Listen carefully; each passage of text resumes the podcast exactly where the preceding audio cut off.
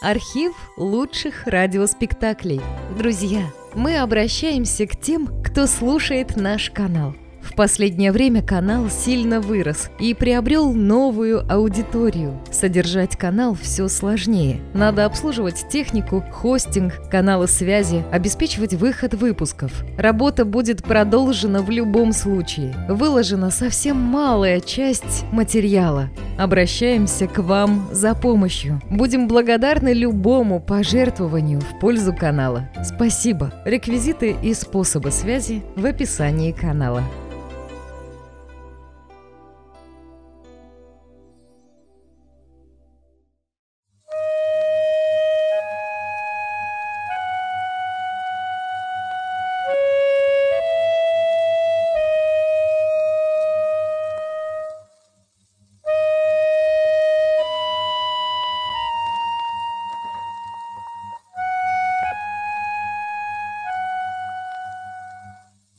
Это надо было решиться.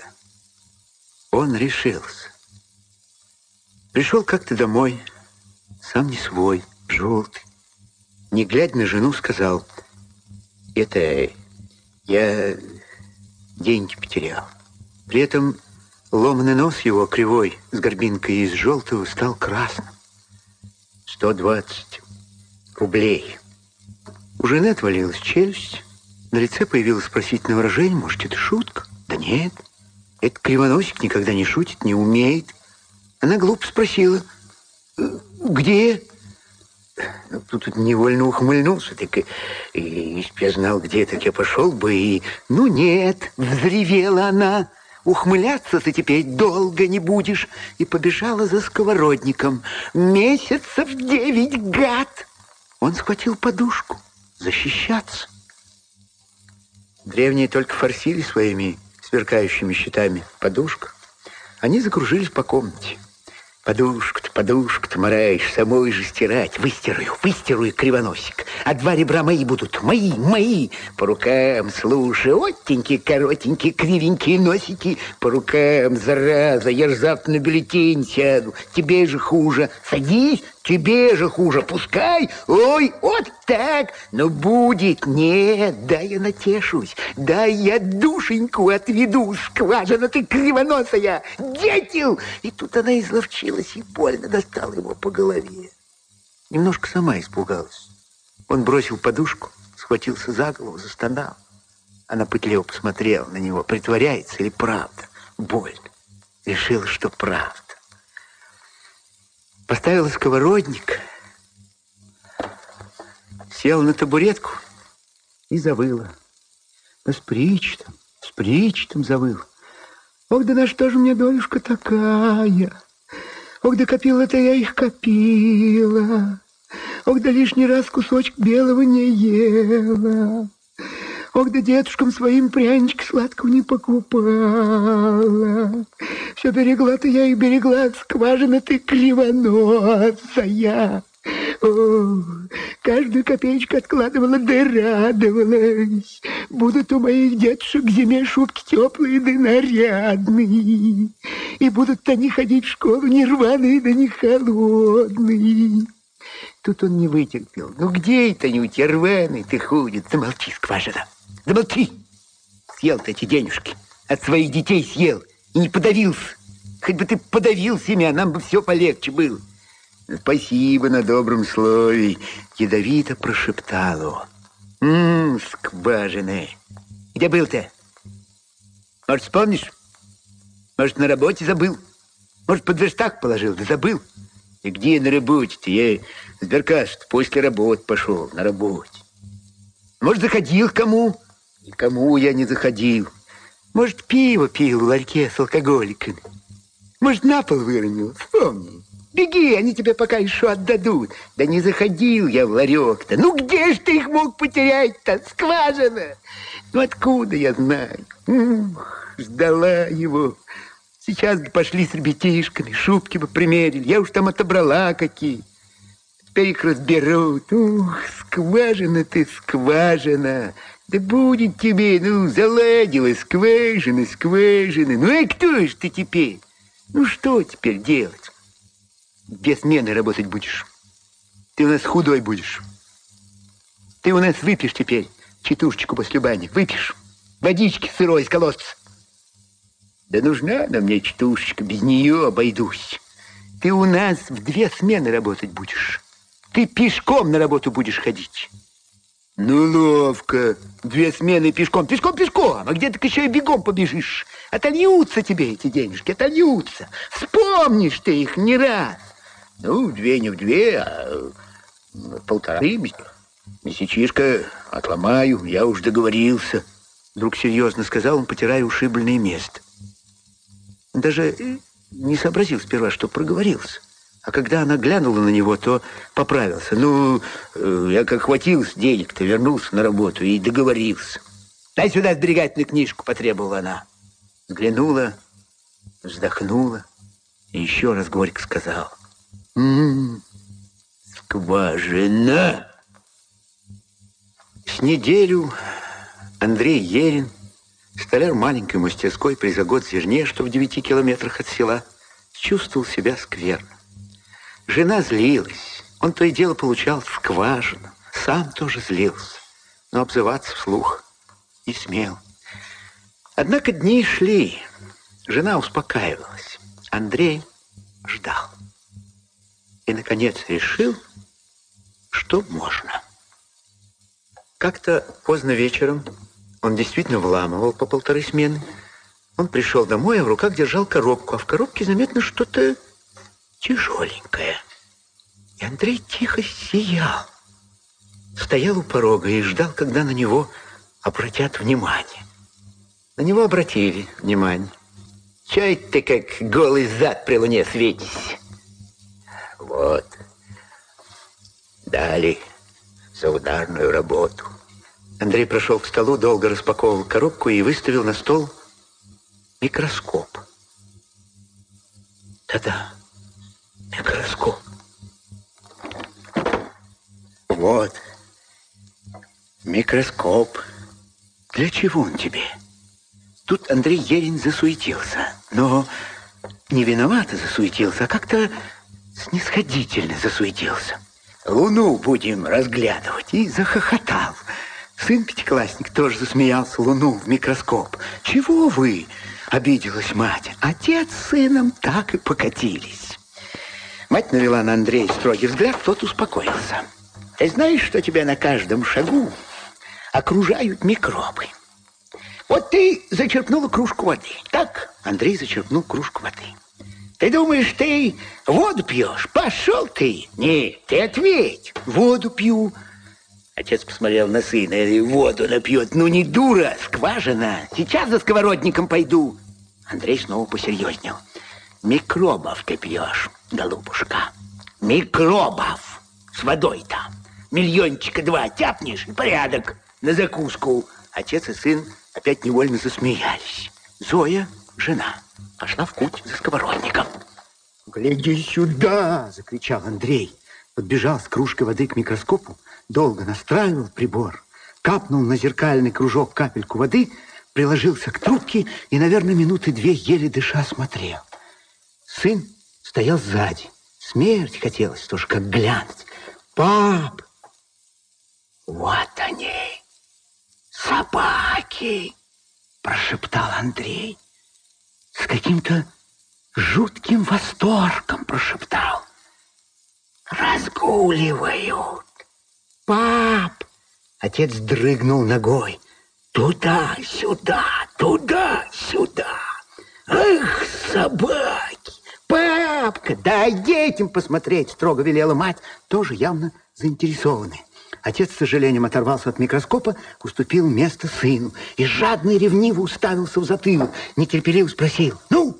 Сын молчал. «Ну, вот они!» – закричал парнишка. «Беленькие!» Отец оттащил сына от микроскопа и уступил место матери. «Гляди! Воду она пьет!»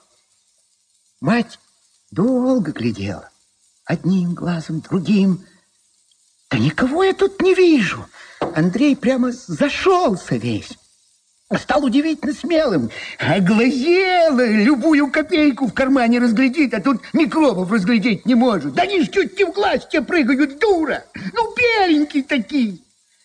Мать, потому что не видел никаких беленьких, отец сыном видел, не сердилась. Вон, однако, может, приврала, у нее выскакивала, могла приврать.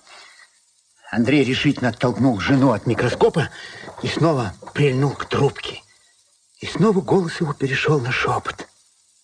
Твою мать, что делают? Что делают? Мутненькие такие, расспрашивала жена сына сзади. Вроде как жиринки в супу. Они, что ли? Тихо! Рявкнул Андрей, не отрываясь от микроскопа. Жиринки! Сама ты жиринка! Ветчина целая! Странно. Андрей становился крикливым хозяином в доме. Старший сынишка засмеялся, мать дала ему подзатыльник и подвела младших детей к микроскопу. «Ну-ка ты, доктор кислых щей, дай детям посмотреть!» Андрей уступил место у микроскопа и взволнованно стал ходить по комнате. Думал о чем-то. Когда ужинали, Андрей все время думал о чем-то. Поглядывал на микроскоп, качал головой. Зачерпнул ложку суп, показал сыну. Сколько здесь? Приблизительно. Сын наморщил лоб.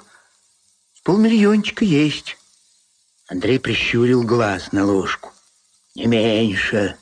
А мы их, ам? Андрей проглотил суп и хлопнул себя по груди. И нету. Сейчас их там сам организм начнет колошматить. Уж он-то семя управляется. Небось, сам бы и просил. Жена с легким неудовольствием посмотрела на микроскоп. Может, пылесос бы дали, а то про пылесосить-то и нечем. Нет. Бог, когда создавал женщин, что такое намудрил. Увлекся Творец, увлекся. Ну, как всякий художник, впрочем. Да и то не мыслителя дело.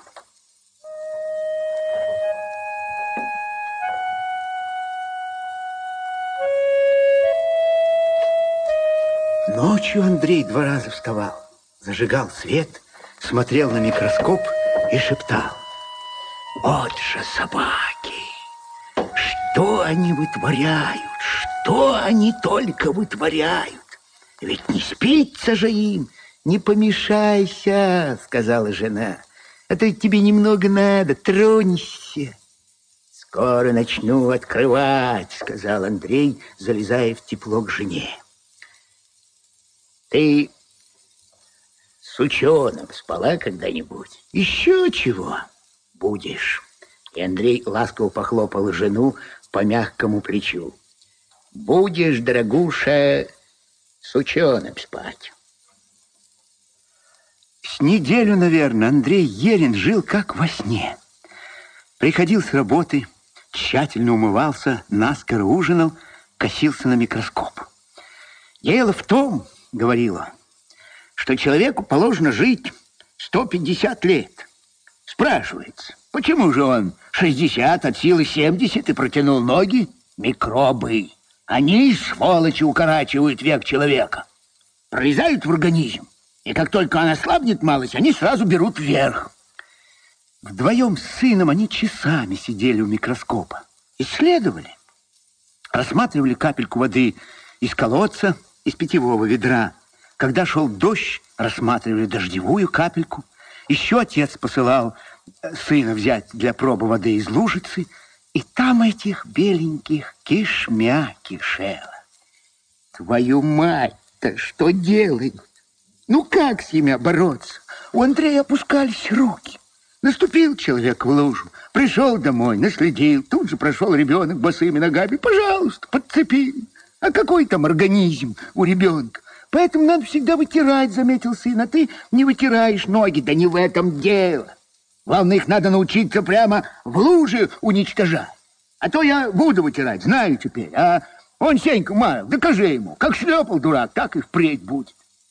Еще они рассматривали капельку пота, для чего сын до изнеможения бегал по улице, а потом отец ложечкой соскреб влагу с его лба, стряхнули на зеркальце, склонились над микроскопом.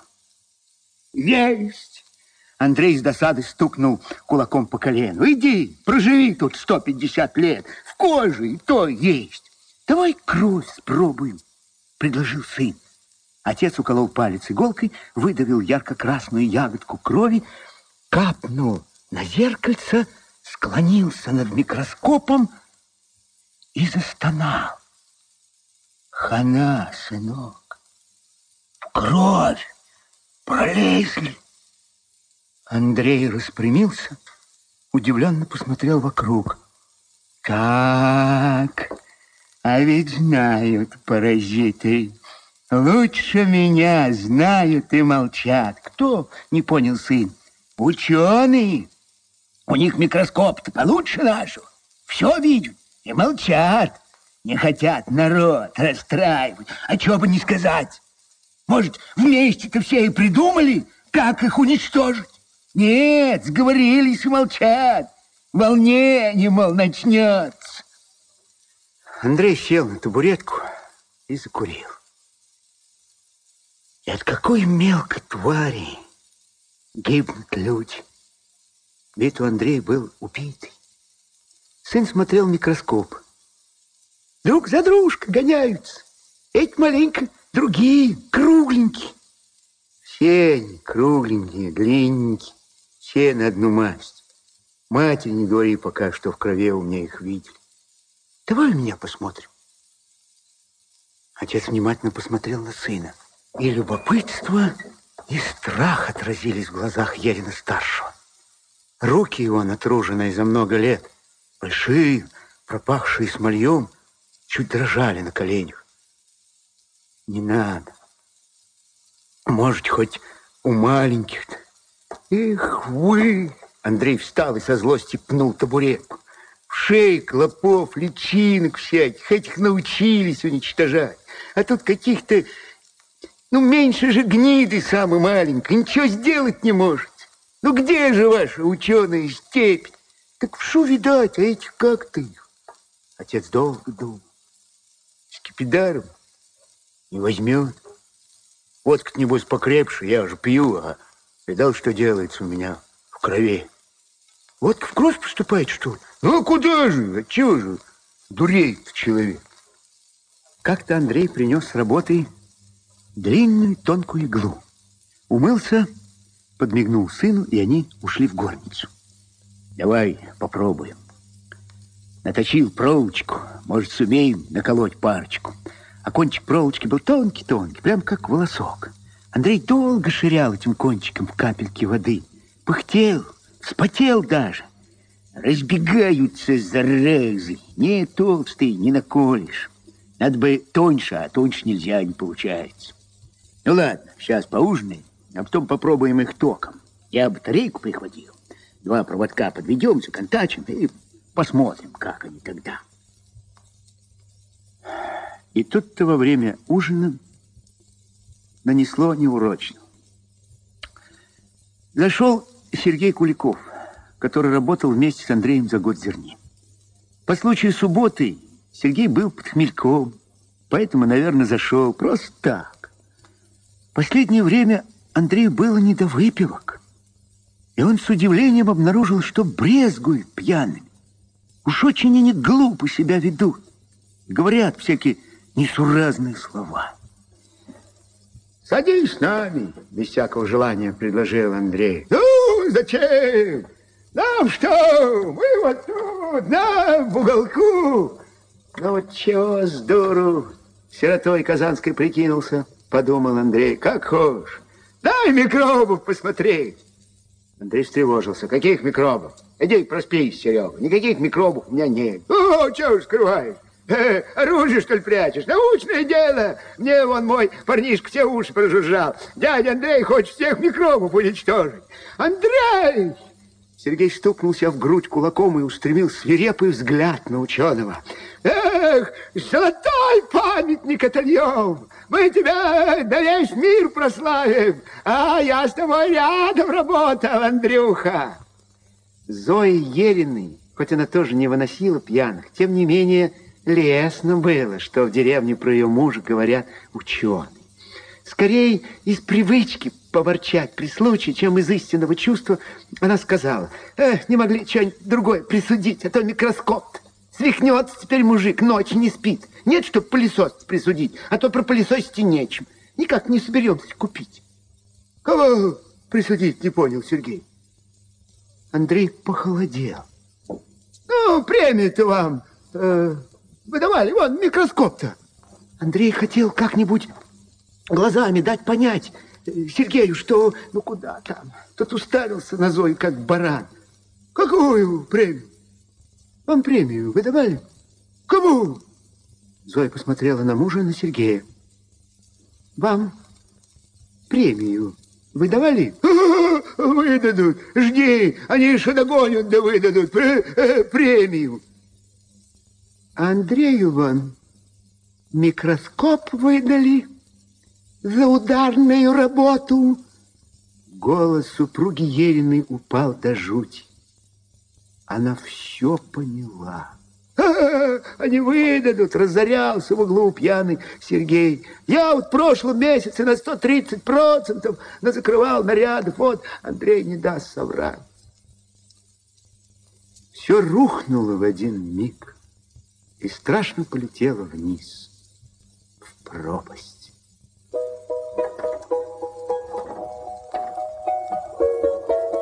Андрей встал, взял за шкирку Сергея, вывел из избы. Во дворе стукнул разок по затылку, а потом спросил. «У тебя есть три рубля до получки?» «Есть! А за что ты мне ударил?» «Пойдем в лавку, кикимора ты болотная.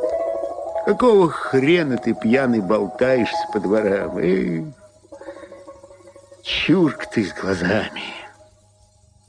В эту ночь Андрей Ерин ночевал у Сергея. Напились они с ним до соплей, пропили свои деньги, у кого-то еще занимали до получки. Только на следующий день к обеду Андрей заявился домой. Жены дома не было. «Где она?» — спросил он у сынишки. «В город поехала, в эту, как ее, к мещенку».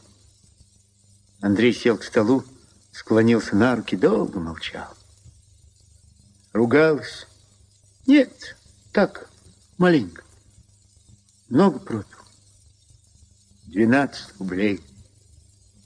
Эх, Петька, сынок.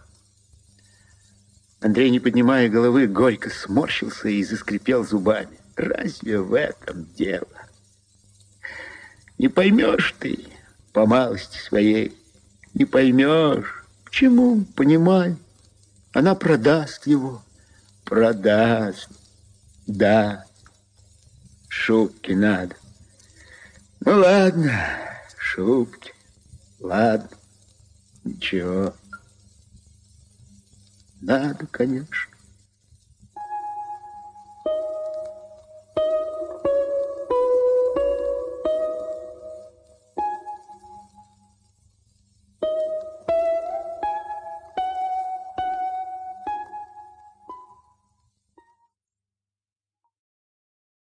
Колька Скалкин пришел в совхозную контору брать расчет. Директор вчера ругал Кольку за то, что он в такое горячее время... У вас вечно горячее время. Все у вас горячее, только зарплата холодная. Директор написал на его заявление уволить по собственному желанию, осталось взять трудовую книжку. За трудовой книжкой Колька и пришел. Книжку должен был выдать некто Синельников Вячеслав Михайлович. Средней жирности человек с кротким лоснящимся лицом, белобровый в белом костюме. Синельников был приезжий, Колька слышал про него, что он зануда. «Почему увольняешься?» Синельников устало смотрел на Кольку. «Мало платит. Сколько? Че сколько? Сколько ты считаешь мало?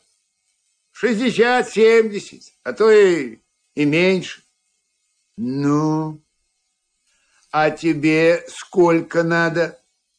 Кольку слегка заело. Мне-то? Три раза постолько. Синельников не улыбнулся, не удивился такому нахальству. Не хватало, значит. Не то, что не хватало, а даже совестно. Руки-ноги здоровые, работать сроду не ленился. Фу!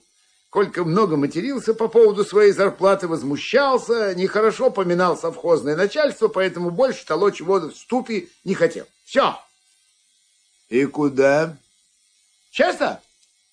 Ямы под опоры пойду рыть. На 37-м километре. Специальность в кармане, а ты ямы рыть. Ты же водитель второго класса. А что делать? Водку поменьше пить. Синельников все так же безразлично, вяло, без всякого интереса смотрел на Кольку. Непонятно было, зачем он вообще разговаривает, спрашивает. Колька уставился в кроткие неопределенного цвета глаза Синельникова, пошевелил ноздрями и сказал, как он потом уверял всех, вежливо. «Прошу на стол мою трудовую книжку, без бюрократства, без этих, знаете, штучек». Каких это штучек? Я же не на лекцию пришел, верно? Я за трудовой книжкой пришел. И лекцию не вредно послушать. Не на лекцию он пришел. Водку жрать у них денег хватает. А тут, видите ли, мало платят. Странно.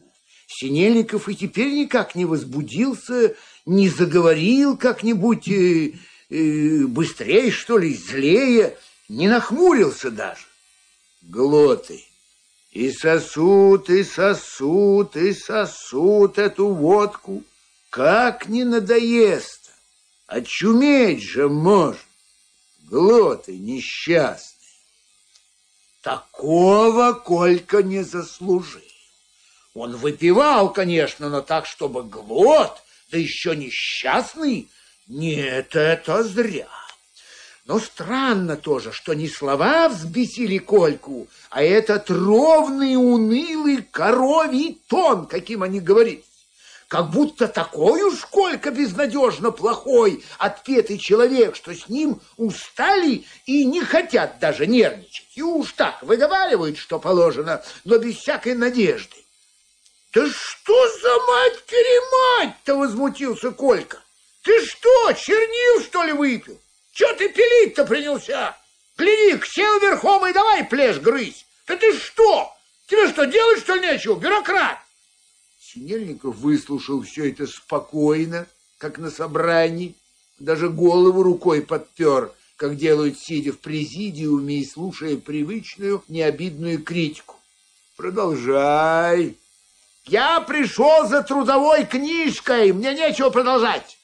Заявление подписано, подписано. Давай трудовую книжку. А хочешь, я тебе туда статью вляпаю? За что? Растерялся Колька. За буйство, за недисциплинированность. Маленькую такую пометочку сделаю, и ты у меня здесь станцуешь, краковяк. Синельников наслаждался Колькиной растерянностью но даже и наслаждался-то как-то уныло, невыразительно. Колька, однако, взял себя в руки. «За что же ты мне пометочку сделаешь?» «Сделаю пометочку. Ты придешь ямы копать под опоры, а тебе скажут, «Эй, голубчик, а у тебя тут нет», скажут, «нам таких не надо». И все, и отполучал ты по 200 рублей на своих ямах. Так что нос-то особо не задирай. Он, видите ли, лаяться будет тут. Дерьмо. Синельников еще не повышал голоса, он даже и руку не отнял от головы. Все сидел, как в президиуме. «Кто?» — спросил Колька. «Как ты сказал?» Чего? Кто? Я-то! Как ты сказал? Дерьмо, сказал. Колька взял пузырек с чернилами и вылил чернила на белый костюм Синельникова. Как-то так получилось. Колька даже не успел подумать, что он хочет сделать, когда взял пузырек. Плеснул. Так вышло. Синельников отнял руку от головы, чуть подумал, быстро снял пиджак, встал и подержал пиджак на вытянутых руках, пока чернила стекали на пол. Чернила стекли. Синельников осторожно встряхнул пиджак, еще подождал и повесил пиджак на спинку стула. После этого оглядел рубашку и брюки. Пиджак не успел промокнуть, на брюки не попал. «Так», — сказал Синельников, — «выбирай. Двадцать рублей за химчистку и окраску всего костюма или подаю в суд за оскорбление действием. Ты же первый начал оскорблять. Я словами, никто не слышал, а чернила, вот они, на лицо, причем химические. И опять Синельников говорил ровно, бесцветно. Поразительный человек.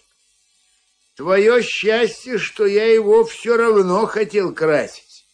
Еще не знаю, берут ли в чистку с химическими чернилами. Двадцать пять рублей? Синельников взялся за телефон. Решай, а то звоню в милицию. Колька уже понял, что лучше заплатить но его возмутило опять, что этот законник на глазах нагло стал завышать цену. Почему двадцать пять-то? То двадцать, это сразу двадцать пять.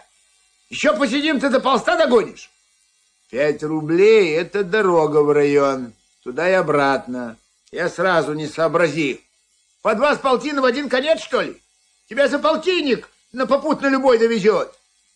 На попутный я не хочу. Туда на попутный, а оттуда такси возьму. Ха, фон барон нашелся на такси. Да, на такси. Что, дико? Не дико, а на дармовщинку-то выдрючиваться неужели не совестно? Ты меня чернилами окатил, тебе не совестно? Что ж я за собственный костюм на попутных буду маяться? Двадцать пять. Пиши. Чего? Расписку. Синельников пододвинул Кольке лист бумаги. Колька брезгливо взял лист. Как писать-то? Я такой-то, полностью имя, отчество, обязуюсь выплатить товарищу Синельникову Вячеславу Михайловичу двадцать пять прописью рублей ноль ноль копеек. Колька зло усмехнулся и покачал головой. Ноль ноль копеек, командующий. Ноль ноль копеек за умышленную порчу белого костюма товарища Синельникова В.М. Колька остановился писать. Для чего ж писать умышленную? Раз я добровольно соглашаюсь платить, зачем же так писать? Там где-нибудь прочитают и начнут, начнут э, придираться. Синельников подумал. Ладно, пиши. За порчу костюма товарища белого костюма товарища Синельникова В.М. Колька пропустил слово товарища, написал белого костюма Синельникова химическими чернилами. Колька взял пузырек, посмотрел. Разве для авторучек бывает химический? А какие же? Отчетные ведомости мы только химическими пишем. Писатели, проворчал Колька. Подпись, число. Колька расписался, поставил число. Синельников взял расписку. Сколько тебе под расчет причитается? А я откуда знаю? Ты лучше тут знаешь. После обеда зайдешь за расчетом и за книжкой. Колька встал. Ты это... Не говори никому, что слупил с меня четвертной, а то дойдет до моей хаю не оберешься. Напиши что-нибудь.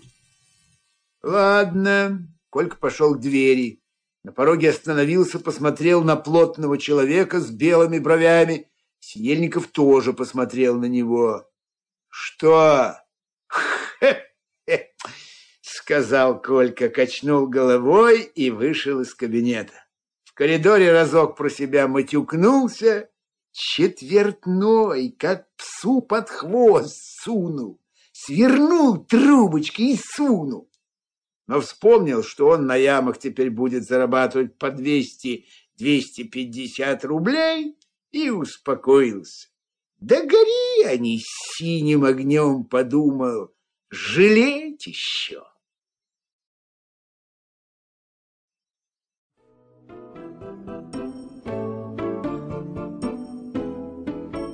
Сашку Ермолаева обидели. Ну, обидели и обидели, случается. Никто не призывает бессловесно сносить обиды. Но сразу из-за этого переоценивать все ценности человеческие, ставить на попа самый смысл жизни, это тоже, знаете, роскошь. Себе дороже, как говорят. Благоразумие – вещь не из рыцарского сундука, зато безопасна. да -с. Можете не соглашаться, можете снисходительно улыбнуться, можете даже улыбнуться презрительно, валяйте. Когда намашетесь театральными мечами, когда вас отовсюду с треском выставят, когда вас охватит отчаяние, приходите к нам благоразумным, чай пить. Но к делу. Что случилось? В субботу утром Сашка собрал пустые бутылки из-под молока, сказал дочери, «Маш, пойдешь со мной?» «Куда? Магазинчик?» — обрадовалась маленькая девочка. «Магазинчик. Молочка купим, а то мамка ругается, что мы в магазин не ходим. Пойдем, сходим». «В кои-то века», — сказала озабоченная мамка. «Посмотрите, там еще рыбу на татению. Если есть, возьмите с полкило». «Это дорогая-то?» «Ничего, возьми, я ребятишкам поджарю». И Сашка с Машей пошли в магазинчик. Взяли молока, взяли масло, пошли смотреть рыбу на татению. Пришли в рыбный отдел, а там за прилавком тетя. Тетя была хмурая. Не выспалась, что ли? И почему-то ей показалось, что это стоит перед ней тот самый парень, который вчера здесь, в магазине, устроил пьяный дебош. Она спросила строго, зло. «Ну как? Ничего?» «Что ничего?» — не понял Сашка. «Помнишь вчерашнее-то?» Сашка удивленно смотрел на тетю. «Чё глядишь?» «Глядит!» Ничего не было, да? Глядит, как Иисусик. Почему-то Сашка особенно оскорбился за этого Иисусика. «Слушайте», — сказал Сашка, чувствуя, как у него сводит челюсть от обиды. «Вы, наверное, сами с похмелья. Что вчера было?» Теперь обиделась тетя. Она засмеялась. «Забыл?» «Что я забыл? Я вчера на работе был». Да? И сколько платят за такую работу? Сашку затрясло. Может, от того он так остро почувствовал в то утро обиду, что последнее время наладился жить хорошо, мирно, забыл даже, когда и выпивал. И от того еще, что держал в руке маленькую родную руку дочери. Это при дочери его так, но он не знал, что сделать. Где у вас директор? Самое сильное, что пришло Сашке на ум. На месте, спокойно сказала тетя. Где на месте-то? Где его место? Где положено, там и место. Для чего тебе директор? Где директор? Только и делов директору с вами разговаривать. Роза, что тут такое? Негромко спросила зав. отделом. Роза тоже негромко так говорят врачи между собой при больном о больном же.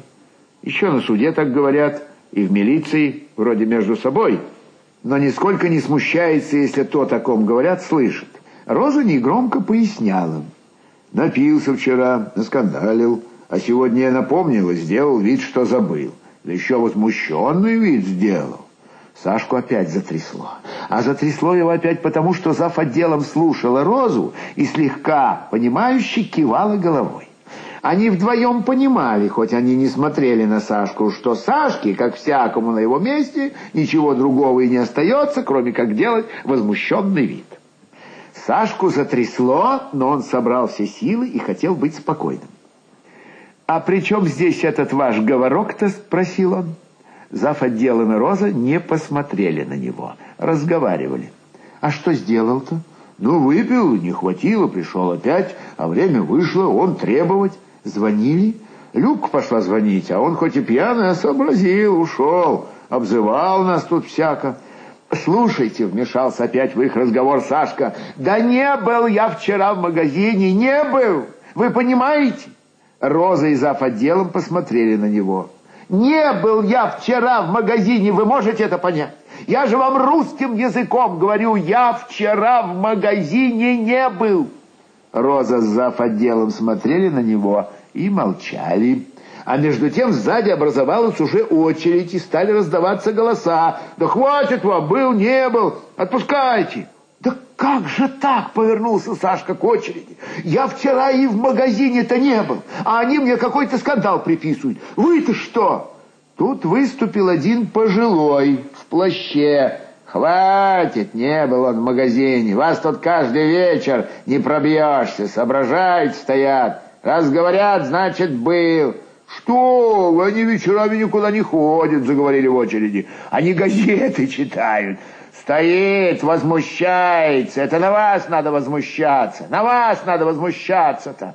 «Да вы что?» — попытался было еще сказать Сашка, но понял, что бесполезно. Глупо. Эту стенку из людей ему не пройти. «Работайте», — сказали Розе, — «работайте спокойно, не отвлекайтесь». Сашка пошел к выходу. Покупатель в плаще послал ему в спину последнее. «Водка начинает продаваться в одиннадцать часов, рано пришел». Сашка вышел на улицу, остановился, закурил. «Какие дяди плохие!» — сказала Маша. «Да, дяди, тети бормотал Сашка. Он думал, что бы ему сделать. Его опять трясло, прямо трясун какой-то. Он решил дождаться этого в плаще. Поговорить. Как же так? Спросить, до каких пор мы сами будем помогать хабству? И с какой стати выскочил он таким подхалимом? Что за манера? Что за проклятое желание угодить хамоватому продавцу, чиновнику, просто хам, угодить во что бы то ни стало. Ведь мы сами расплодили хама, сами. Никто нам их не завез, не забросил на парашютах. Так примерно думал Сашка. И тут вышел этот, в плаще. «Слушайте», — двинулся к нему Сашка, — «хочу поговорить с вами». Плащ остановился, недобро уставился на Сашку. «О чем нам говорить?» Почему вы выскочили заступаться за продавцом? Я, правда, не был вчера в магазине. Иди проспей сперва, понял? Он будет еще останавливать, поговорить. Я тебе поговорю. Поговоришь у меня в другом месте. Ты что, взбесился? Это ты у меня взбесишься. Сейчас ты у меня взбесишься, сейчас, я тебе поговорю, подворотня чертова!» Плащ прошуршал опять в магазин к телефону, как понял Сашка. Заговор какой-то. Сашка даже слегка успокоился и решил не ждать милицию. Ну ее. Был бы один, может, и дождался бы.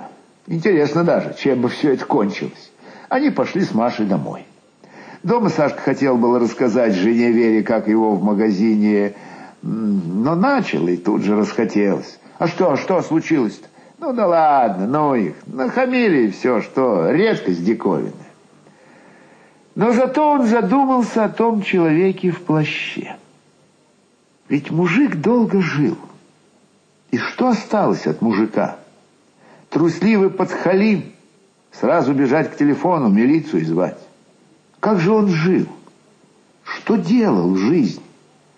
Может, он даже и не догадывается, что угодничать никогда, нигде, никак, не хорошо, скверно.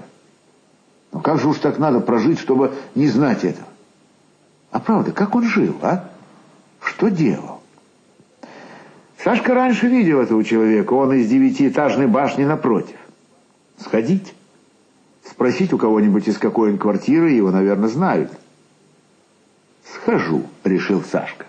«Поговорю с человеком. Объясню, что, правда же, эта дура обозналась. Не был я вчера в магазине. Что зря он так, не разобравшись, полез ступаться. Вообще поговорю. Может, он одинокий какой». «Пойду сигарет возьму», — сказал Женя Сашка. «Ты только из магазина». «Ну, забыл». Один парнишка узнал по описанию Чуколова. Он в 36-й. Он один живет. Почему? Там бабка тоже живет. А что? Чего? Мне надо к нему. Дверь открыл сам хозяин. Тот самый человек, кого и надо было Сашке. Чуколов его фамилия. «Не пугайтесь, пожалуйста», — сразу заговорил Сашка. «Я хочу объяснить вам». «Игорь!» — громко позвал Чуколов. Он не испугался, нет. Он с каким-то непонятным удовлетворением смотрел на гостя. Уперся темными слегка выпуклыми глазами и был явно доволен. Ждал. «Я хочу объяснить». «Сейчас объяснишь». «Игорек!» «Что там?» — спросили из глубины квартиры. Мужчина спросил. Сашка невольно глянул на вешалку и при этом пошевелился. Чуколов то ли решил, что Сашка хочет уйти, вдруг цепко неожиданно сильно рукой схватил его за рукав, и темные глаза его близко полыхнули злостью и радостно скорой расправой. От него пахнуло водкой. Сашка настолько удивился всему, что не стал вырываться, только пошевелил рукой, чтобы освободить кожу, которую Чуколов больно защемил с рукавом рубашки. «Игорь!» «Что?» Вышел Игорь, наверное, сын, тоже с темными, чуть влажными глазами, здоровый, разгоряченный завтраком и водкой. Вот этот человек нахамил мне в магазине. Хотел избить. Чуколов все держал Сашку за рукав. Игорь уставился на Сашку. «Да выпустите меня, я же не убегу», — попросил Сашка и улыбнулся. «Я ж сам пришел». «Пусти его», — велел Игорь. И вопросительно, пытливо, оценивающе, надо думать, смотрел на Сашку. Чуколов отпустил Сашкин рукав. «Понимаете, в чем дело?» Как можно спокойнее, интеллигентнее, заговорил Сашка, потирая руку. «Нахамили-то мне, а ваш отец...» «А мой отец подвернулся под горячую руку, так?» «Да почему?» «Специально дождался меня у магазина». Мне было интересно узнать, почему вы подхалимничаете. Дальше Сашка двигался рывками, быстро. Игорь сгреб его за грудки. Этого Сашка никак не ждал от него. Раза два пристукнул головой об дверь. Потом открыл ее, протащил по площадке и сильно пустил вниз по лестнице. Сашка чудом удержался на ногах, схватился за перила. Наверху громко хлопнула дверь. Сашка как будто выпал из вихря, который приподнял его, крутанул и шлепнул на землю. Все случилось очень скоро. И также скоро ясно заработала голова. Какое-то очень короткое время стоял он на лестнице и быстро пошел вниз, почти побежал. В прихожей у него лежит хороший молоток. Надо опять позвонить. Если откроет пожилой, успеть оттолкнуть его и пройти. Если откроет Игорек, еще лучше, проще. Вот, да возмущался, теперь унимай душу. Раньше бы ушел из магазина, ничего бы не было. Если откроет сам Игорь, надо левым коленом сразу шире распахнуть дверь и подставить ногу на упор. Иначе он успеет толкнуть дверь оттуда, и удара не выйдет. Не удар будет, а мазня. Едва только Сашка выбежал из подъезда, увидел, по двору из магазина летит его Вера, жена простоволосая, насмерть чем-то перепуганная. У Сашки подкосились ноги. Он решил, что что-то случилось с детьми, с Машей или с другой маленькой, которая только-только еще начала ходить. Сашка даже не смог от испуга крикнуть. Остановился. Вера сама увидела его, подбежала. «Ты что?» – спросила она заполошно. «Ты чё? Какие дяди? С кем опять драку затеваешь? Мне Маша сказала, какие-то дяди. Какие дяди? Чего ты такой весь?» «Какой? Не притворяйся, Сашка, не притворяйся. Я тебя знаю. Опять на тебе лица нет. Что случилось-то? С кем поругался? Да ни с кем я не ругался. Не ври! Ты сказал, в магазин пойдешь. Где ты был? Сашка молчал. Теперь, пожалуй, ничего не выйдет. Он долго стоял, смотрел вниз, ждал, пройдет, само собой, то, что вскипело в груди, или надо через все проломиться с молотком к Игорю. «Сашка, милый, Пойдем домой, а, пойдем домой. Ради Бога, взмолилась Вера, видно, чутьем угадавшая, что творится в душе мужа. Пойдем домой, там малышки ждут. Я их одних бросила. Плюнь, не заводись, не надо.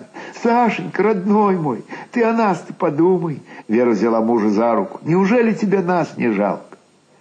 У Сашки довернулись на глаза слезы. Он нахмурился, сердито кашлянул, Сунул руки в карман, достал пачку сигарет, вытащил дрожащими пальцами одну, закурил. Вон руки-то ходуном ходят. Пойдем. Сашка легким движением высвободил руку и покорно пошел домой. Эх, трясуны мы, трясуны.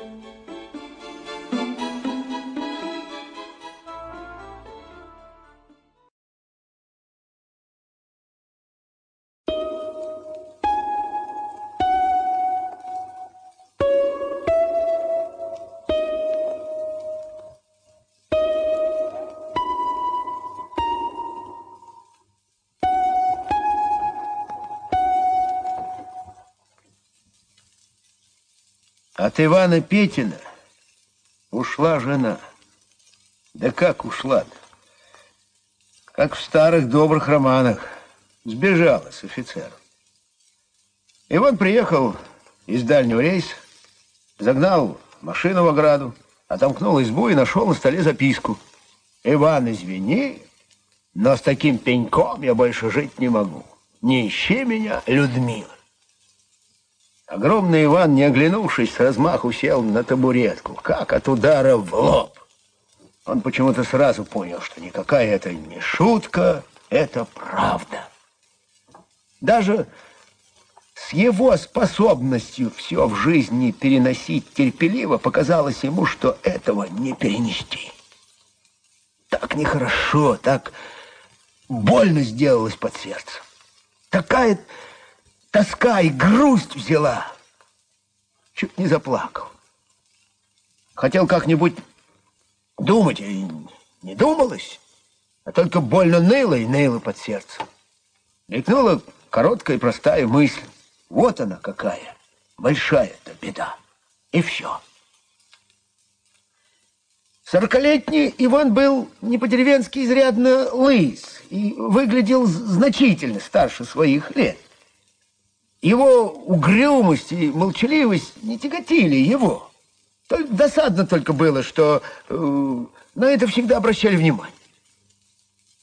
Но только никак он не мог помыслить, что мужика надо судить по этим качествам. Всегда ли он э, весел и умеет ли складно говорить. Ну а как же говорила все та же Людмила.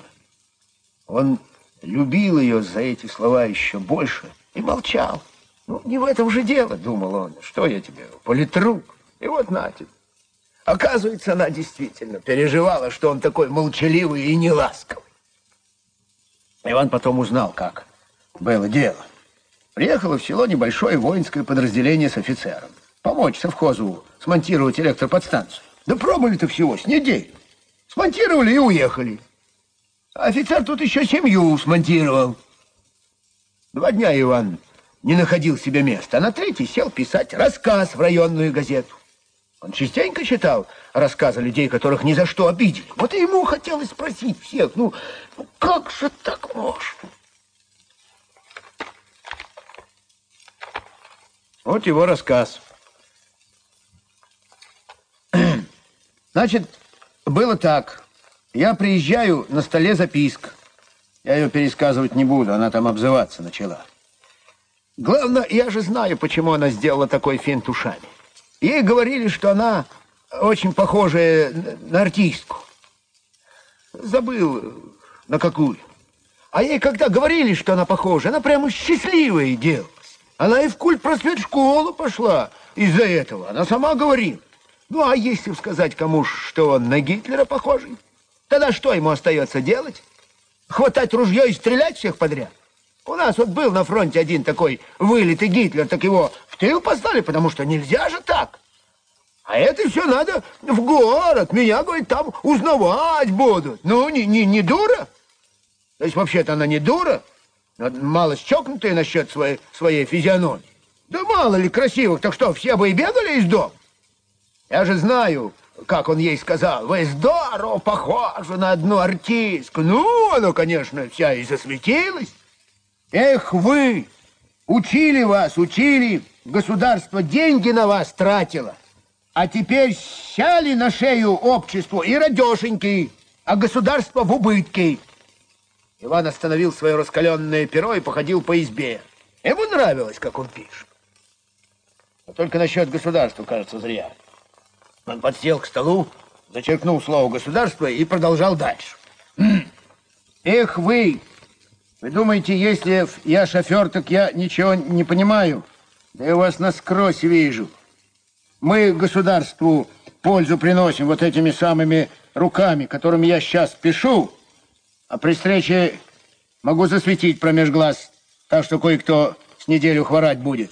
Я, я не угрожаю, и нечего после этого пришивать мне, что я кому-то угрожал. А то, тоже неправильно. Увидал бабенку более-менее ничего на мордочку и сразу подсыпаться к ей. Уверяю вас, хоть я и лысый, но тоже кое-кого мог бы поприжать. В рейсах всякие встречаются. Но я же, однако, этого не делаю. А вдруг она чья-нибудь жена? А они есть такие, кто может промолчать про это. И кто же я тогда буду перед мужиком, которому рога настроит? Я не лиходей людям. Теперь смотрите, что получается. Вот она вильнула хвостом. Убежала, куда глаза глядят. Как? Тут семья нарушена. А у ей есть полная уверенность, что они там наладят новую? Нету. Потому что она всего неделю знает человека. А мы с ей четыре года рядом прожили. А государство деньги на ее тратило, учило. Ну и где же та учеба? Ее плохому-то не учили. Откуда же я это пустозвонство? Я сам удивляюсь. Я все для ее дел. У меня сердце к ей приросло. Каждый раз еду из рейса и, и радуюсь. Скоро ее увижу. И вот, пожалуйста, она же мне надстраивает такие рога. Черт бы с ей там не вытерпела, такой ловкач попался, что на 10 минут голову потерял. Я бы как-нибудь пережил. Но зачем же так-то? Совсем-то уезжать. Я этого тоже не понимаю. У меня как-то не укладывается в голове. В жизни всяко бывает. Бывает иной раз слабость допустил человек. Ну, зачем же так сходу-то всю жизнь рушить? Зачем? Порушить ее легко, а снова складать труд. А уж ей самой 30 лет. Если уж на то пошло, то у меня у самого три ордена и, и четыре медали. И за рулем меня никто никогда выпивший не видал и не увидит. И при жене Людмиле я за четыре года ни разу не матернулся. Это она может подтвердить. Я и грубого слова никогда не сказал. И вот, пожалуйста, она же мне надстраивает такие прямые рога. Я ведь тоже не каменный. Приветом, Иван Петин, шофер первого класса. Иван взял рассказ и пошел в редакцию, что неподалеку. Стояла весна, и от этого еще хуже было на душе. Горько и холодно. Вспомнилось, как совсем недавно ходил с женой этой самой улицы в клуб. Иван часто встречал ее с репетицией, а иногда провожал на репетицию. Иван люто ненавидел это слово «репетицию». но ни разу не выказал своей ненависти. Жена боготворила репетицию, а Иван боготворил жену. Иван тщательно вытер сапоги, а замусоленный половичок на крыльце редакции и вошел. В редакции он никогда не был, но редактор знал, встречались на рыбалке. А Геев здесь спросил он у женщины, которая часто видела себя дома и которая тоже бегала в клуб на репетиции. Увидев ее сейчас, Иван счел нужным не поздороваться с ней. Ну, больно дернуло за сердце.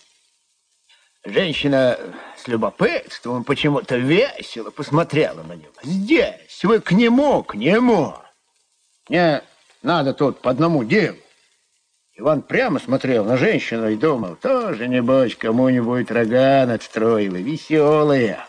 Женщина вошла в кабинет редактора, вышла и сказала, пройдите, пожалуйста.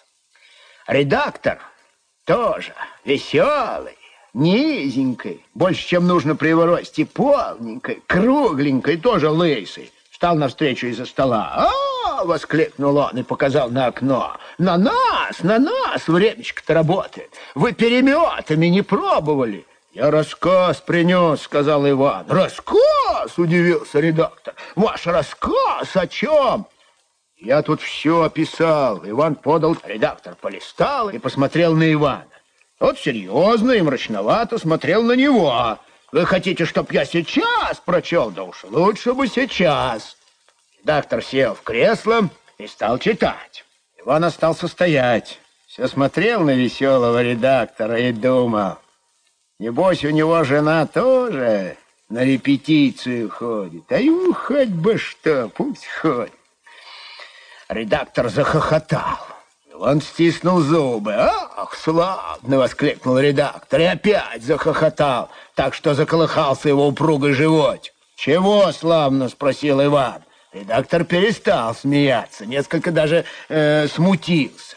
«Простите, это вы о себе, это ваша история, моя. Извините, я не понял. Ничего, читайте дальше». Редактор опять стал читать. Он больше не смеялся, но видно было, что он изумлен и что ему все-таки смешно. И чтобы скрыть это, он хмурил брови и, понимающе делал губы трубочкой. Он дочитал. Вы хотите это напечатать? Ну да, но это нельзя печатать. Это не рассказ. Почему? Я читал, так пишу. Зачем вам нужно это печатать? Что это даст? Это облегчит ваше горе. Иван не сразу ответил. Пусть они почитают там. Где? Пока не знаю. Так она не дойдет до них, газетка-то наша. Я найду их и пошлю. Да нет! Даже дело не в этом. Редактор встал и походил по кабинету. Дело не в этом, что это даст. Она что, опомнится и вернется к вам? Им совестно будет. Да нет, воскликнул редактор, я вам сочувствую. Но это же глупость, что мы с вами сделаем, даже если я отредактирую это. Может, она вернется. Да нет, воскликнул редактор, лучше напишите письмо. Давайте вместе напишем. Иван взял тетрадку и вышел из редакции, пошел домой. В мрак и пустоту. Шел засунув руки в карманы, не глядел по сторонам. Он шел и молча плакал. Встречные люди удивленно оглядывались на него, а он шел и плакал. И ему было не стыдно. Он устал.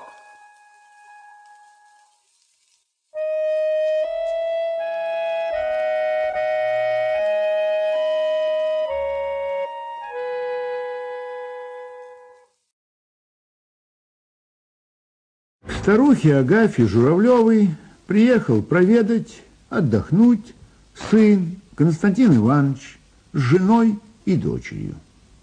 Деревня новая, небольшая, и когда Константин Иванович подкатил на такси, сразу вся деревня узнала. К Агафье приехал сын с семьей, средний, Костя, ученый. К вечеру стали известны подробности. Он сам кандидат наук, Жена тоже кандидат, дочь школьница. Агафье привезли электрический самовар, цветастый халат и деревянные ложки. Вечером у Глеба Капустина на крыльце собрались мужики. Ждали хозяина. Про Глеба Капустина надо рассказать, чтобы понять, почему у него на крыльце собрались мужики и чего они ждали. Глеб Капустин, толстогубый, белобрысый мужик лет сорока, деревенский краснобай, начитанный и ехидный. Как-то так получилось, что из деревни Новой, хоть она небольшая, много вышло знатных людей. Один полковник, два летчика, врач, корреспондент, и вот теперь Журавлев кандидат. И как-то так повелось, что когда знатные приезжали в деревню на повышку, когда к знатному земляку в избу набивался вечером народ, слушали какие-нибудь дивные истории или сами рассказывали про себя, если земляк интересовался, тогда-то Глеб Капустин приходил и срезал гостя. Многие этим были недовольны, но некоторые мужики ждали, когда Глеб Капустин придет и срежет знатного. Даже не то, что ждали, а шли раньше к Глебу, а потом уж вместе к гостю. Прямо как на спектакль ходили. Все матери знатных людей в деревне не любили Глеба и опасались. И вот теперь приехал кандидат Журавлев. Глеб пришел с работы, он работал на пилораме, умылся, переоделся, ужинать не стал, вышел к мужикам на крыльцо. Закурили, малость поговорили о том о сём, нарочно не о Журавлеве. Потом Глеб раза два посмотрел в сторону избы бабки Агафьи Журавлевой и спросил. Гости к бабке Агафье приехали? Кандидаты. Кандидаты, удивленно протянул Глеб. О, голой рукой не возьмешь. Мужики посмеялись, мол, кто не возьмет, а кто может и взять. И посматривались с нетерпением на Глеба. Ну, пошли, попроведуем кандидатов, предложил Глеб. Глеб шел несколько впереди остальных, руки в карманах, щурился на избу бабки Агафьи. Получалось со стороны, что мужики ведут Глеба. Так ведут опытного кулачного бойца, когда становится известно, что на враждебной улице объявился силач. «В какой области кандидаты?» — дорогой спросил Глеб. «По какой специальности? А черт ее знает. Сказывают кандидаты, и он, и жена.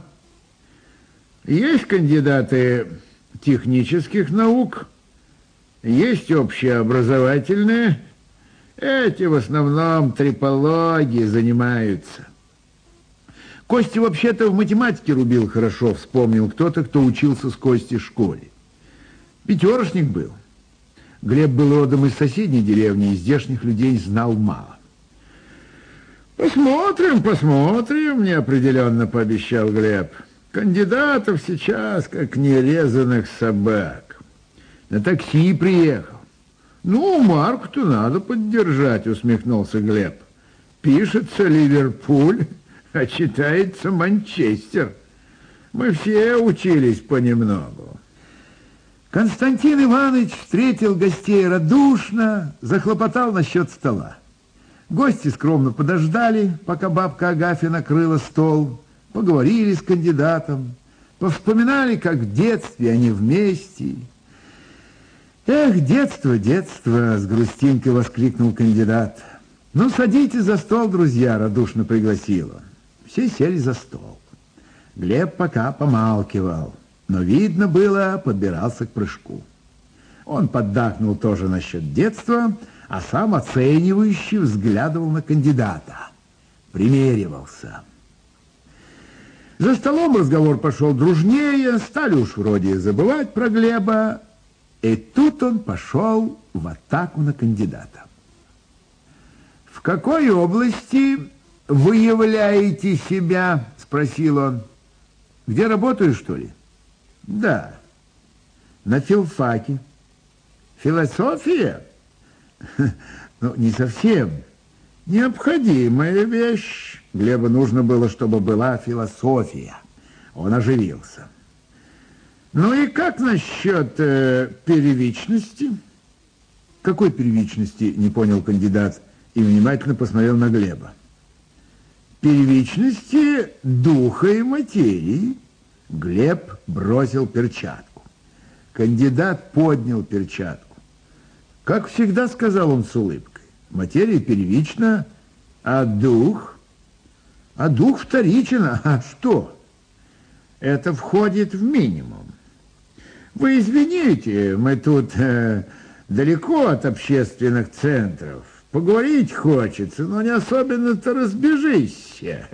Не с кем. Как сейчас философия определяет понятие невесомости? Как всегда определяла, почему сейчас? Но явление это открыто недавно, поэтому я и спрашиваю. Натур философии, допустим, определит так. Стратегическая философия совершенно иначе. Да нет такой философии стратегической, усмехнулся кандидат. Допустим. Но есть диалектика природы, при общем внимании продолжал Глеб. А природу определяет философия. В качестве одного из элементов природы недавно обнаружена невесомость. Поэтому я и спрашиваю, растерянности не наблюдается среди философов? Кандидат расхохотался, но смеялся он один – и почувствовал неловкость. Позвал жену. «Валя, иди, у нас тут какой-то странный разговор». Валя подошла к столу. Константин Иванович чувствовал неловкость, потому что мужики смотрели на него и ждали, как он ответит на вопрос. «Давайте установим», — серьезно заговорил кандидат, — «о чем мы говорим? Каков предмет нашей беседы?» «Хорошо. Второй вопрос. Как вы лично относитесь к проблеме шаманизма в отдельных районах Севера? Кандидаты засмеялись.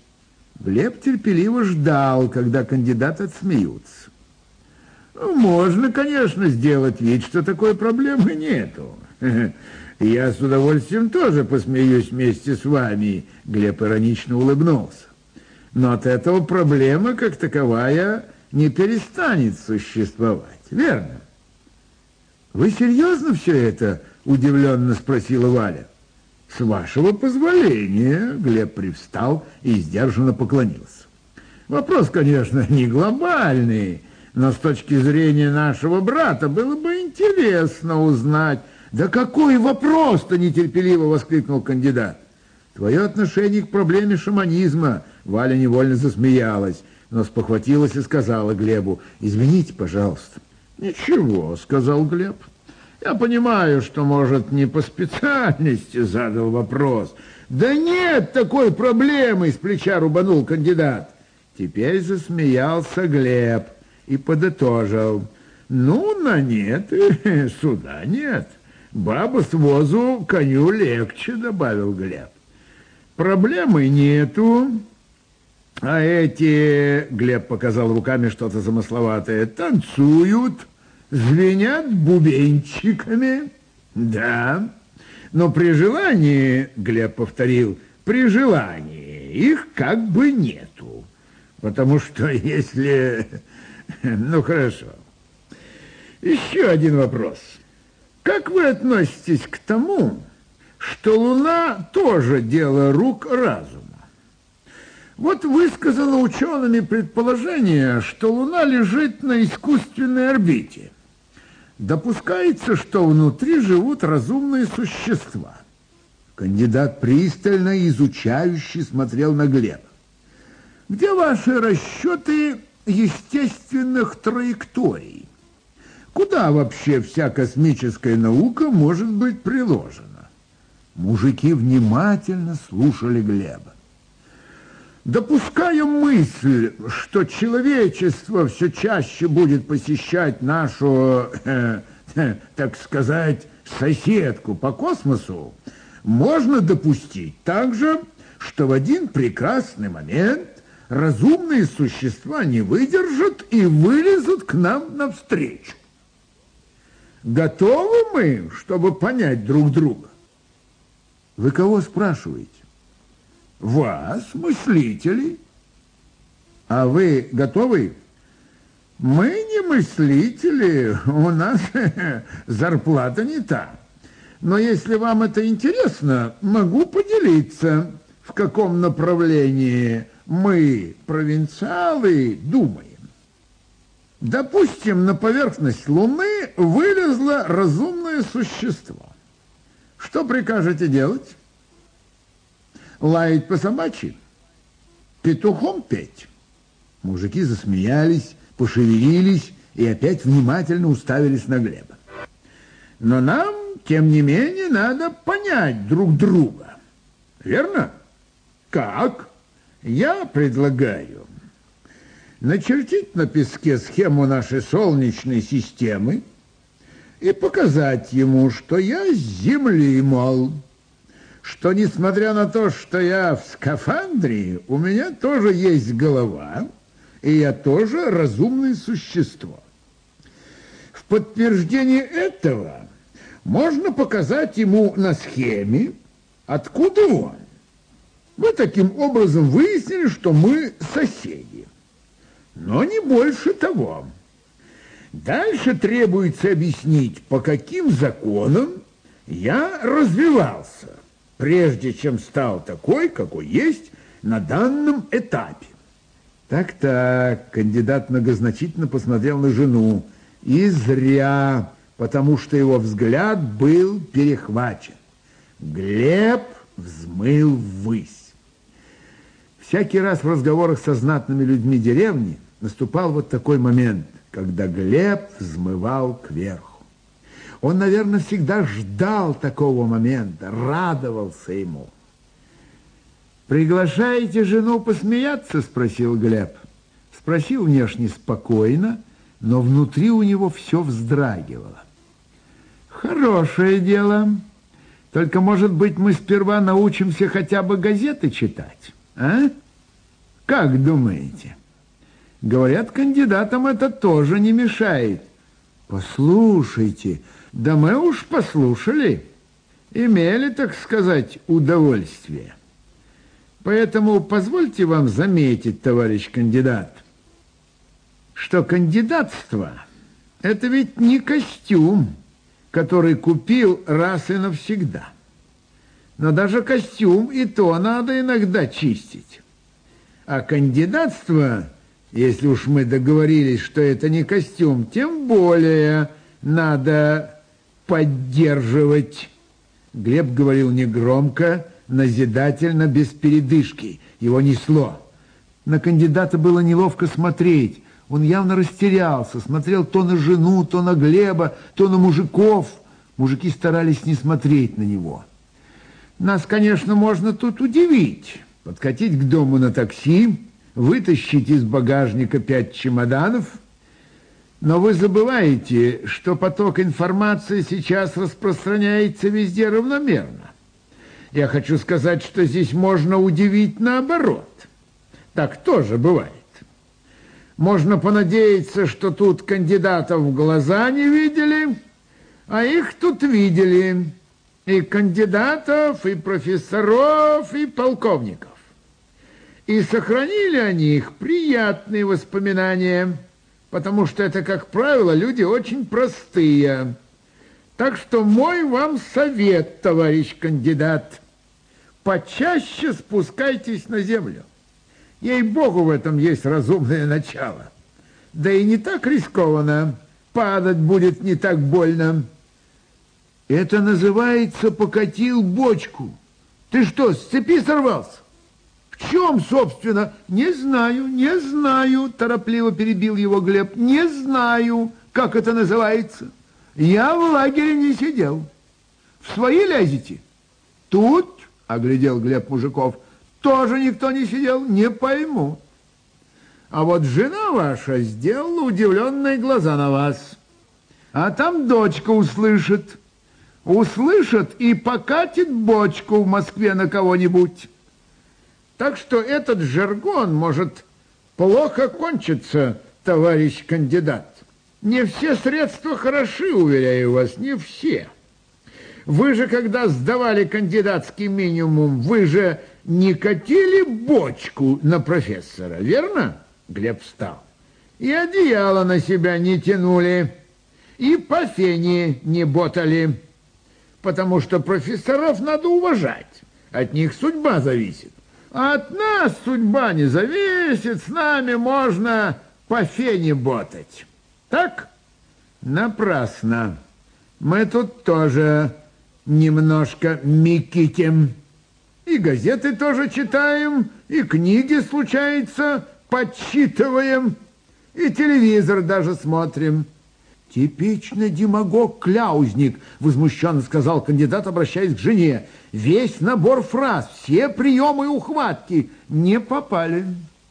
За всю свою жизнь ни одной анонимки или кляуза ни на кого не написал. Глеб посмотрел на мужиков. Мужики знали, что это правда. Нет тот, товарищ кандидат. Хотите, объясню, в чем моя особенность? Ну-ну, люблю по носу щелкнуть. Не задирайся выше ватерлинии. Скромней, скромней надо, дорогие товарищи. Да в чем же вы увидели нашу нескромность, не вытерпела Валя? В чем она выразилась-то? А вот когда одни останетесь, подумайте хорошенько. Подумайте и поймете. Можно ведь сто раз повторить слово «мед», но от этого во рту не станет сладко. Чтобы понять это, не надо кандидатский минимум сдавать, верно?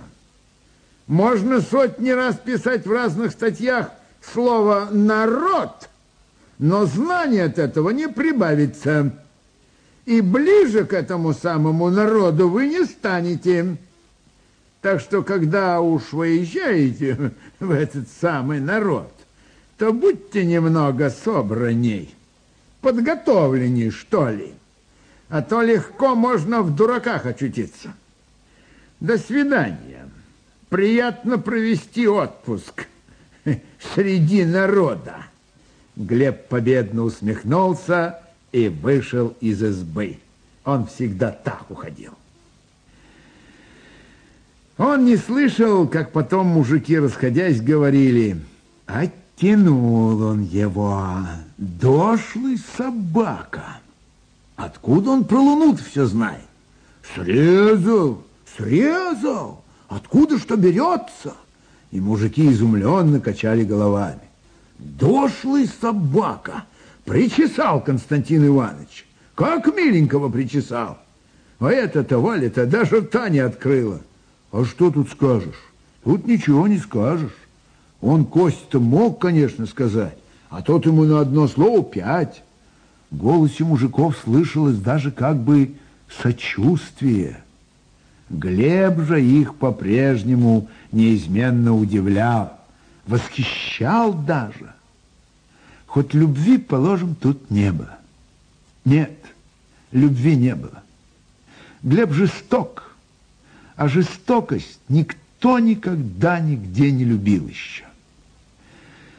Завтра Глеб Капустин, придя на работу, между прочим, с ухмылкой спросит мужиков, ну как там кандидат-то? Срезал ты его, скажут Глеб. Ничего, великодушно заметит Глеб, это полезно. Пусть подумает на досуге, а то слишком много берут на себя. Весной, в апреле, Степан Емельянов влюбился в целинщицу Элочку. Он видел ее всего два раза. Один раз подвез из города до деревни, ничего, Сидели рядом и молчали. На ухабах полуторку подкидывала, девушка прислонялась к Степану и всякий раз смущенно смотрела на него, точно хотела сказать, вы, конечно, понимаете, что не сама же я хочу этого. И отодвигалась на самый край сиденья. А Степан ничего, даже не, не смотрел на девушку. Насвистывал себе амурские волны и думал об аккумуляторе. У него аккумулятор сел. Подъехали к деревне. Девушка полезла в сумочку за деньгами. Степан слегка зарумянился в скулах. «Бросьте вы!» «Почему?» Девушка вскинула на него зеленоватые прозрачные глаза. «А что?» «Ничего!» Степан кинул скорость, газанул и уехал. «Бывают же такие красивые», — подумал он о девушке. И все. И забыл о ней. Мотался неделями по нелегким алтайским дорогам, ночевал где придется, видел других девушек, и красивых, и не очень красивых, всяких. Мало ли девушек на белом свете. Обо всех думать э, голова распухнет. Наступил апрель. Как-то в субботу заехал Степан домой. Помылся в бане, надел вышитую рубаху, новенькие мягкого хрома сапоги, выпил ковш крепкой медовухи и пошел в клуб смотреть постановку. Должны были играть свои деревенские артисты. Степан очень любил, когда играли свои. Интересно, знаешь человека вот с таких лет, приходишь в клуб, Глядь, тот же Гришка Новоселов, скажем, бегает по сцене с бородой по пояс и орет дурным голосом «Живьем тебя сгною такой щекой!» Степан всегда хохотал в таких случаях, и на него всегда шикали соседи и говорили, что он не понимает, что к чему. Сел Степан поближе к сцене и стал смотреть. И видит – Выходит на сцену та самая девушка, которую он подвез из города. Такая же красивая, только спокойная и какая-то очень важная. Голова чуть откинута назад, русые косы по пояс, в красных сапожках. Ходит медленно, голову поворачивает медленно, а голос родной какой-то. Степан почему-то начал волноваться – он узнал ее сразу.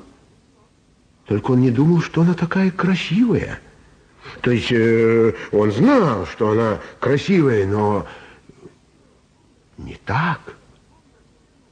Потом на сцену вышел один нахальный парень, Васька Семенов, колхозный счетовод. В шляпе, в очках, тоже очень важный. В другое время Степан тут обязательно бы захохотал, но сейчас ему было не до смеха.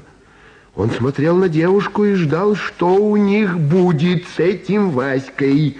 Он увидел, как заблестели глаза девушки, как вся она как-то съежилась, как будто испугалась чего-то.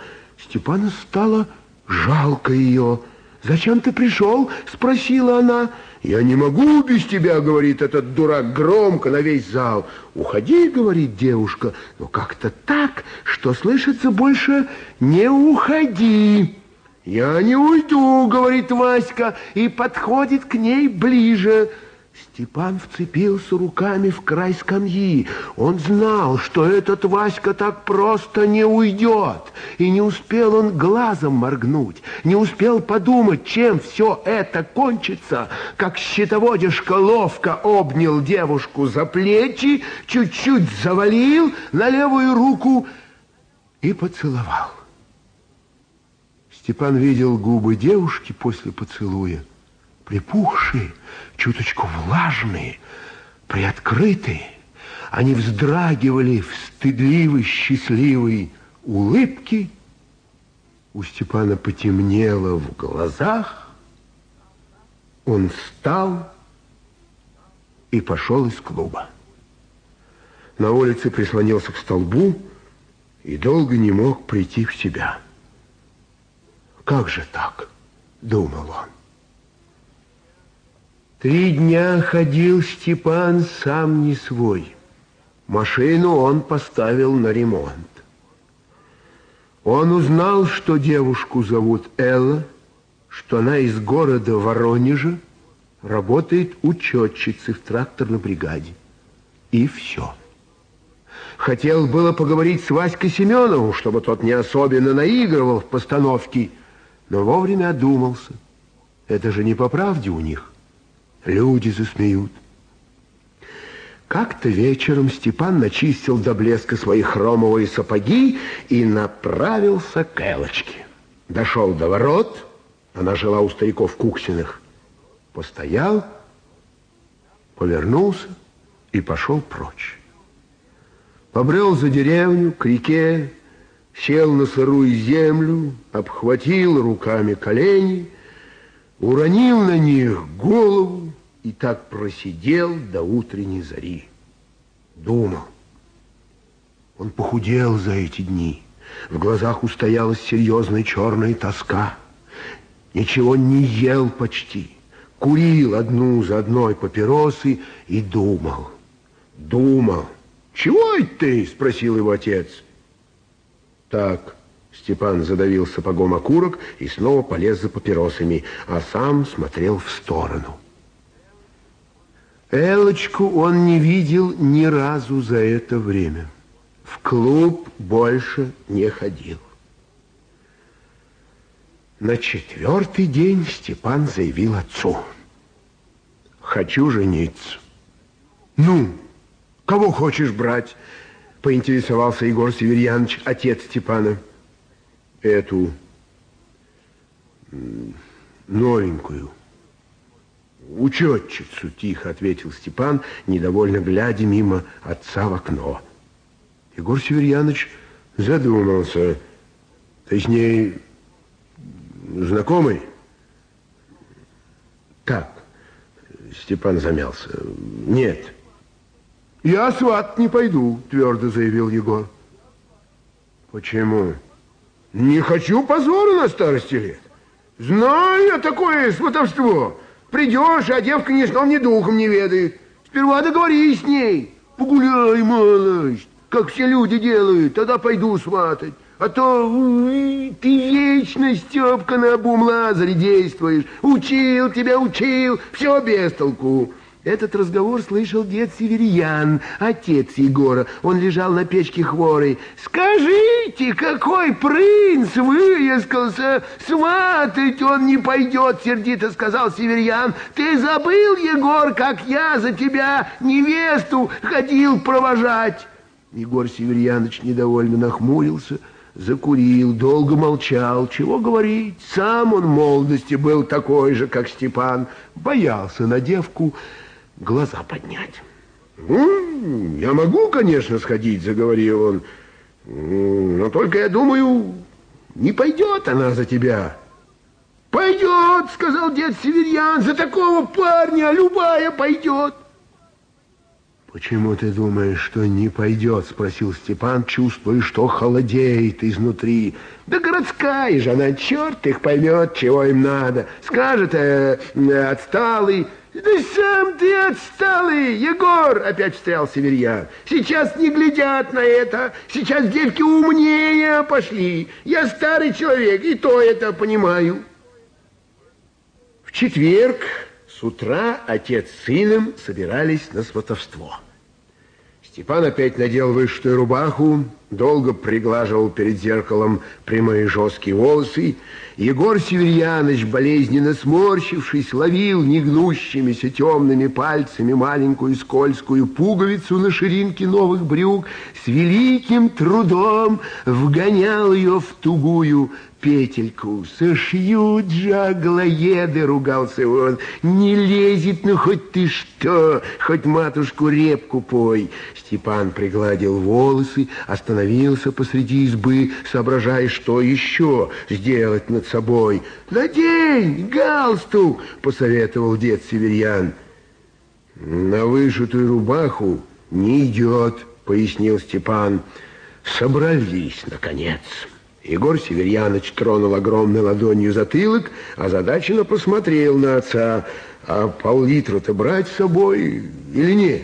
Они ведь теперь по-новому все живут, не поймешь ничего. Дед Северьян подумал. «Возьми в карман», — посоветовал он. «Понадобится, а она при себе». Пошли. День был солнечный, звонкий, текли ручьи, Небо отражалось в лужах, синие осколки вот там и здесь весело сверкали на черной земле. Апрель вовсю бушевал на дорогах. Шли молча, старательно обходили лужи, чтобы не заморать сапоги. У Куксиных огромный домина выстроен. В первых двух комнатах никого не было. Егор Северьянович приуныл. Он думал, что сейчас разведет лясы со стариком Куксиным и в разговоре как-нибудь вставит, а мы ведь к вам того по делу. Старик обязательно помог бы ему. Теперь же надо проходить прямо в горницу, где жила Элла. Отец с сыном переглянулись и направились к горнице. Егор казанком указательного пальца осторожно стукнул в дверь. «Да?» ответили из горницы.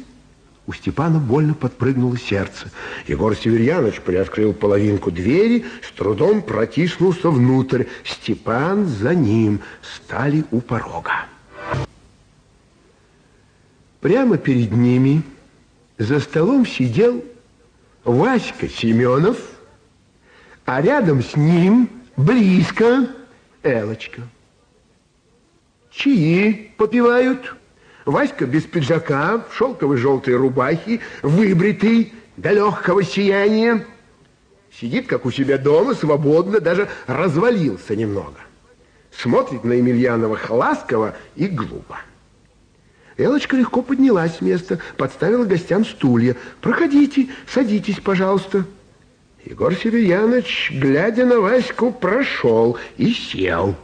Потом оглянулся на сына – у Степана во всю щеку полыхал горячий румянец. Он точно прирос к полу. «Садитесь! Чего вы стоите?» — весело крикнула Элочка. «Вы что, его никогда не видели?» Степан сел, положил на колени фуражку. Некоторое время молчали. Элочка, готовая рассмеяться, бросала взгляды то на Степана, то на Егора, то на Ваську. Васька тоже ничего не понимал. Слушаю, товарищ. А я помню вас, повернувшись к Степану, весело сказала Элла. Я однажды ехала с вами из города. Вы тогда очень сердиты были. Степан мучительно улыбнулся. А Васька счел необходимым пошутить. Левачков, значит, подбрасываем, Степан Егорыч, нехорошо. Егор Северьяныч еще раз глянул на гладкое Васькино лицо, нагнул по бычье голову и сказал прямо, «Мы, девка, сватать тебя пришли». Элочка от неожиданности приоткрыла рот. «Как?» «Ну, как сватают? Сын он у меня, Егор кивнул в сторону Степана. Хочет, чтобы ты за него э, выходила, если ты согласная, конечно. Элла взглянула на Степана. Тот сжал до отека в кулаки, положил на колени и внимательно их рассматривал. На лбу у него мелким бисером выступил пот, он не вытирал его. То есть замуж? Спросила Элла и покраснела. Куда же еще? Вздохнул Степан и посмотрел в глаза Васьки. Васька хохотнул и пошевелился на стуле и уставился на Эллу. Она стояла около стола, розовая от смущения, старательно снимала белыми пальчиками соринку с платья. «Поздно хватился, Степан!» — громко сказал Васька и опять пошевелился на стуле. «Опоздал!» Степан на этот раз не удостоил его взглядом, смотрел неотступно, требовательно и серьезно на девушку, ждал. Смущение его от чего-то прошло. Элочка вдруг резко подняла голову, глянула на Степана зеленовато-чистыми глазами — и стыд, и ласка, и упрек, и одобрение, и что-то еще невыразимо прекрасное, робкое, отчаянное было в ее взгляде. У Степана дрогнуло от радости сердце.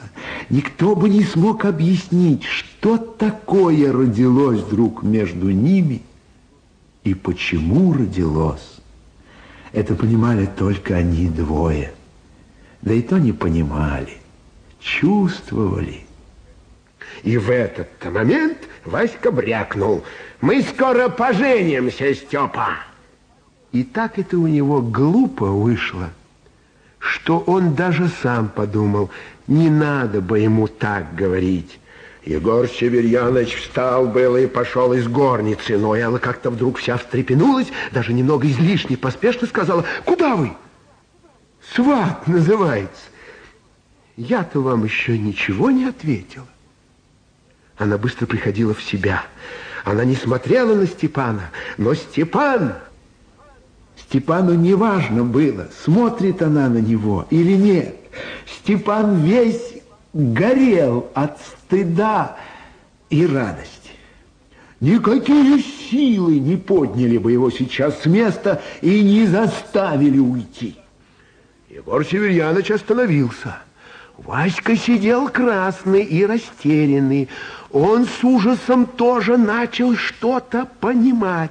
Садитесь и давайте чай пить, что ли. Элочка сначала растерялась, потом заговорила уже уверенно и с какой-то другой теперь веселостью, чем в начале, с решительной веселостью. Все были в ожидании того, что сейчас непременно произойдет. «Может, мне лучше уйти?» Громко спросил Васька, и голос его дрогнул от обиды. Васька погибал, погибал прямо и просто. Он даже не пытался спастись. «Я считаю, что да», — тоже громко сказал Степан. Он немного поторопился. Не надо было так тоже. Но уж тут ничего не сделаешь. Их было двое, и один должен был уйти. Оба действовали грубо, и кого-то одного Элочка должна была извинить. Васька на этот раз тоже не удостоил Степана взглядом. Он смотрел на Эллу. Элла опять покраснела и глянула на Егор Северьяновича, который все еще стоял посреди горницы и переводил глаза то на одного, то на другого, то на третьего. Он совсем не мог сообразить, что тут происходит. Элочка невесело рассмеялась. Вот положение-то, Господи, ну, хоть бы помог кто-нибудь. Ну, почему вы стоите? Садитесь же. Она даже ногой слегка пристукнула. Ей было нелегко. Васька поднялся со стула, стал надевать пиджак. Он его как-то очень медленно надевал. Все ждали, когда он, наконец, наденет его. «Эх, Степа, жалко мне тебя», — сказал Васька. И пошел из горницы. На пороге еще оглянулся — зло и весело посмотрел на всех и вышел, крепко хлопнув дверью. Некоторое время в горнице было тихо. Степан осторожно вытер со лба пот и улыбнулся. Нет, вы как хотите, «А я сейчас выпью», — сказал Егор Северьяныч, подходя к столу. «Я даже ослаб от такого сватовства».